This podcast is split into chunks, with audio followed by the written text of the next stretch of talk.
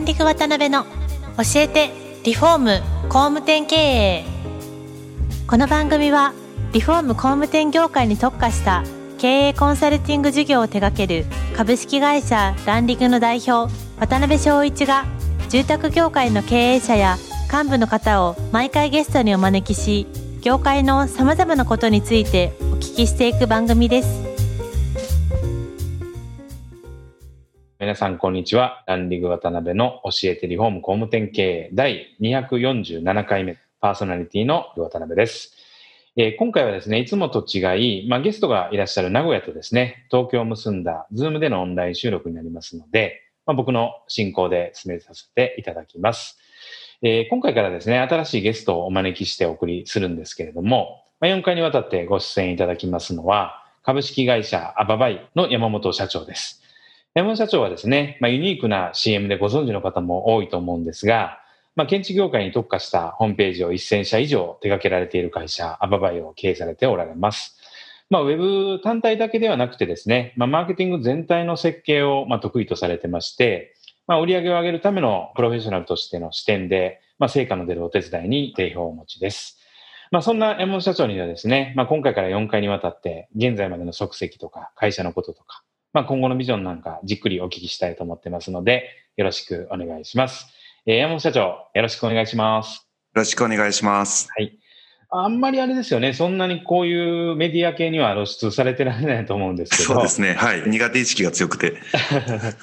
そしたら、山本さんのその人となりみたいなところは結構あの、初めてぐらいの感じですかね、こういう。そうですね。はい。あの、Facebook とかもあんまり更新しないので、結構シークレットで生きてきました。そうですか。はい。よまあまあ、そのあたりどんどん遠慮なく突っ込んでいきますんで、ぜひよろしくお願いします。ろしくお願いします。はい。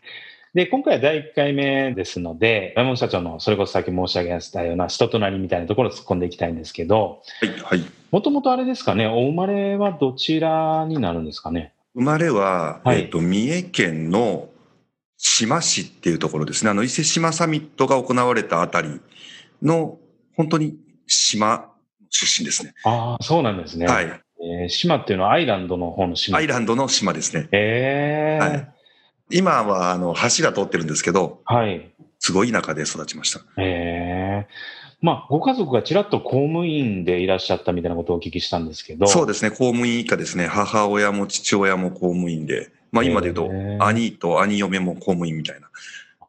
親戚もみんな公務員が多いみたいな。はい。その皆さんから山本さんがなんか出現してしまったわんですよね。すね。はい。異端児が生まれました。へえ何人兄弟でいらっしゃったんですか？えっと、二人兄弟ですね。はいはいはいはえっと、兄が4つ上の兄がいますね。はい。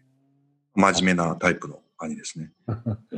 今でこそそういう、まあ、インパクトのある山本社長ですけども、あ、はい。幼い時はどんなお子さんやったとか、なんかそういうのってありますか？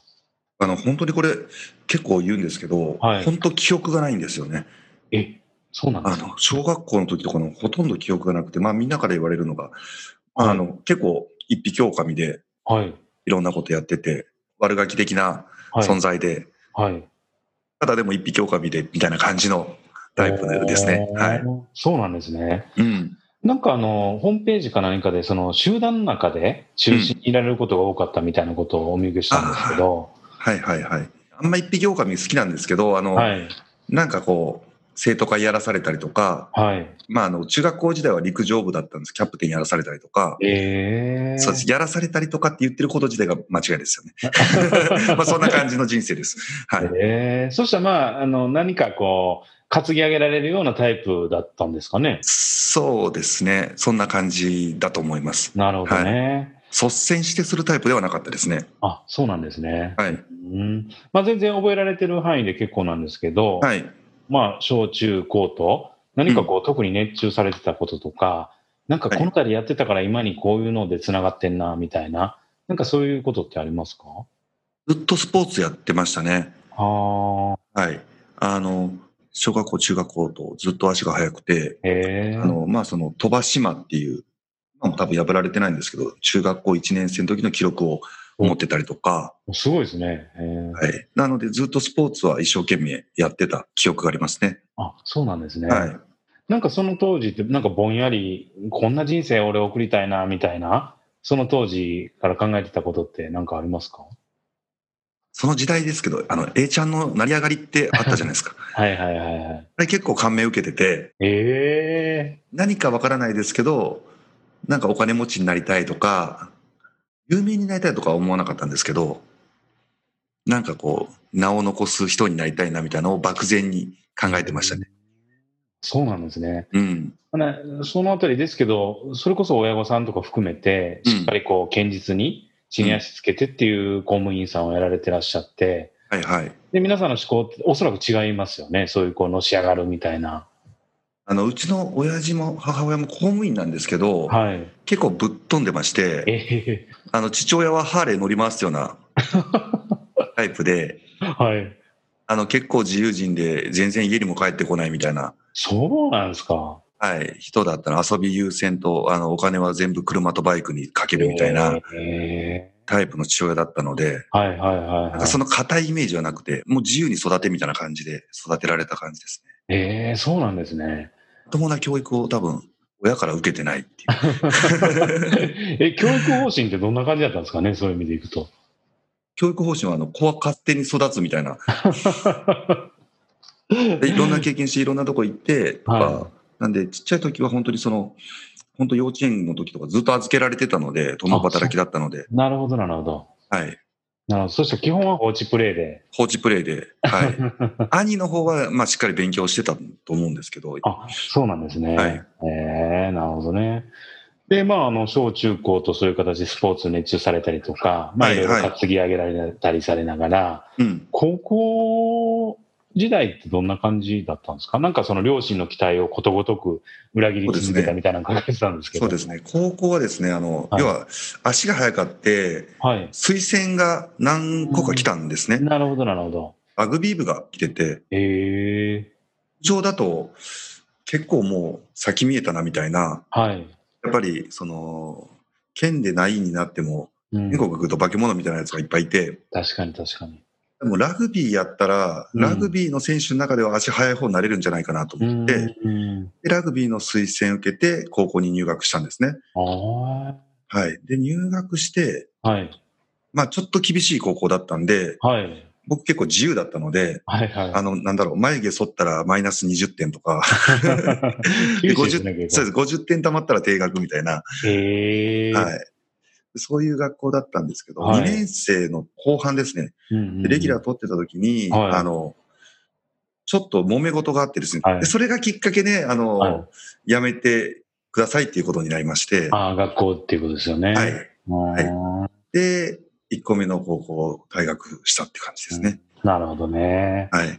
その時とかやっぱり親御さんとかね、そういう時はさすがに放置プレイっていうわけにいかないですよね。放置プレイで、うちの親、PTA の会長だったんですよ。そうなんですか。はい。あけど、なんかあの、俺は全うするって3年間全うしてました。子供いないのに。そうなんですか。はい。そうですね。なるほどね。まあで、も、あの、はい父親も母親も別にまあ、そんな怒ることもなく、はい。まあ自分の好きなようにやればいいよみたいなはい。感じで言ってくれてたので、へえ。まあ申し訳ないなと思って、もうい高校は出とかないとなと思いまして、うんまあそのあたりではこう体育の先生になるみたいなのちょっと夢があったので。大学とかもその推薦とか来てたんですよね、はい。ラグビーで。うんうんなしになったので、うんうん。うん。通信制の高校ああ、なるほど。に行ったんですけど、で、そっからどうされたんですか？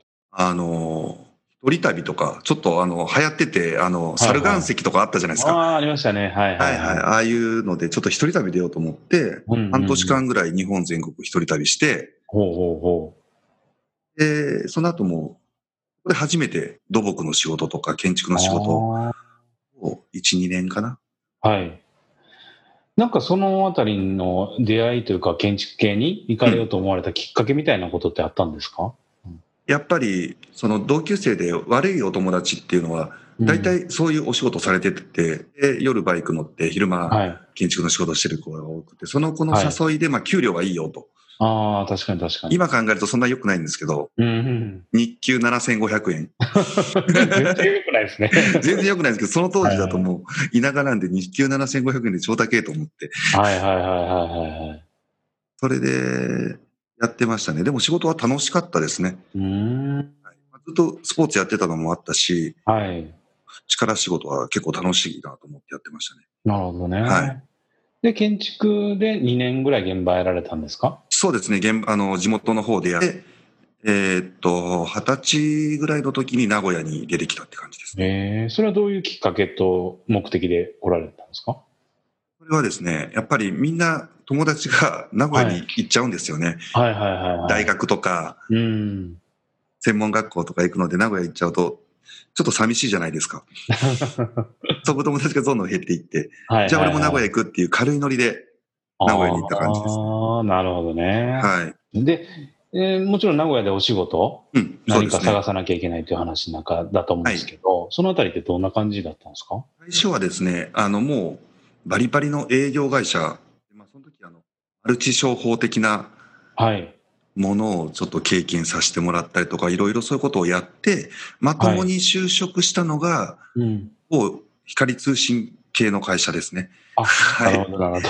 はい、もう営業系の会社ですね。そこで、えっと、22ぐらいの時かな。はい。YahooBB っていうブロードバンドああ、はいはい、はい。始まった時に、そのモデムを配るっていううんのが流行った時期があるんですけど、はい、ありますね。それの仕事を、営業活動ですね、をやってました。はいはい。そこは何年ぐらいやられたんですか？そこはですね、2年半か3年ぐらい。へえ、うん結構あれですか、3年って結構な期間だと思うんですけど、成績とかそのあたりはどうだったんですか？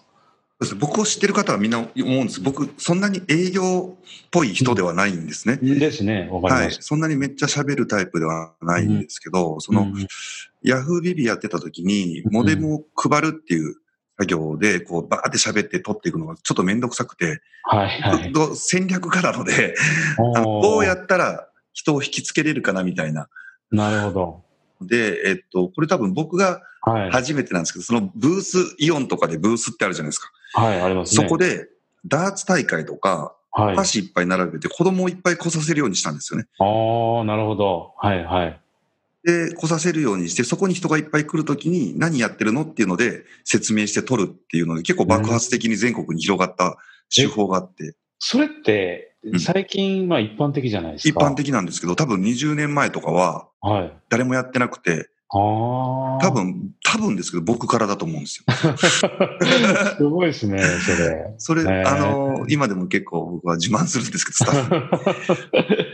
ええはい。あ、の、イベント方式っていう名前ついはい。て、今のソフトバンクからも賞もらったぐらい。うんで、それも、もともとちょっとその洋服屋さんのアルバイトとかした時代もあって、はい。やっぱひな壇とかセール品置くと人がバーッと群れるじゃないですか。確かに確かに確かに。はいけど、カードの営業とかそのブースの営業ってみんな人が避けていくんですよね。確かに確かに。うんだったら人来させればいいやっていう考え方で、うん。子供来たら親が来るから、親来たらブロードバンドの紹介してみたいなのでうんうんやって、それでスタッフが東海地区で1000人ぐらいいたんですけどうん。、はい。ブロック長っていう、あ、4ブロックに分かれるんですけど、はい。本当23歳ぐらいの時で、はい。がが400人とか ええすごいですねい。ました。はい。ああ、面白い。へええちょっとなんかそこら辺の話もっともっと深掘りしたいんですけど、はいちょっと時間になってきちゃいまして、ははいい。まあ、今回はここまでとしたいと思います。で、次回はですね、まあ、あの、独立されるようなところの、そのあたりのタイミングからですね、またいろいろ面白いお話聞かせていただけたらと思うので、はいわかりましたはい今回はどうもありがとうございました。ありがとうございます。回もランディグ渡辺の教えてリフォーム工務店経営をお聞きいただきありがとうございました。番組では渡辺や住宅業界の経営者幹部の方へのご質問を募集しています。ウェブサイトランディグにあるお問い合わせフォームよりお申し込みください。お待ちしています。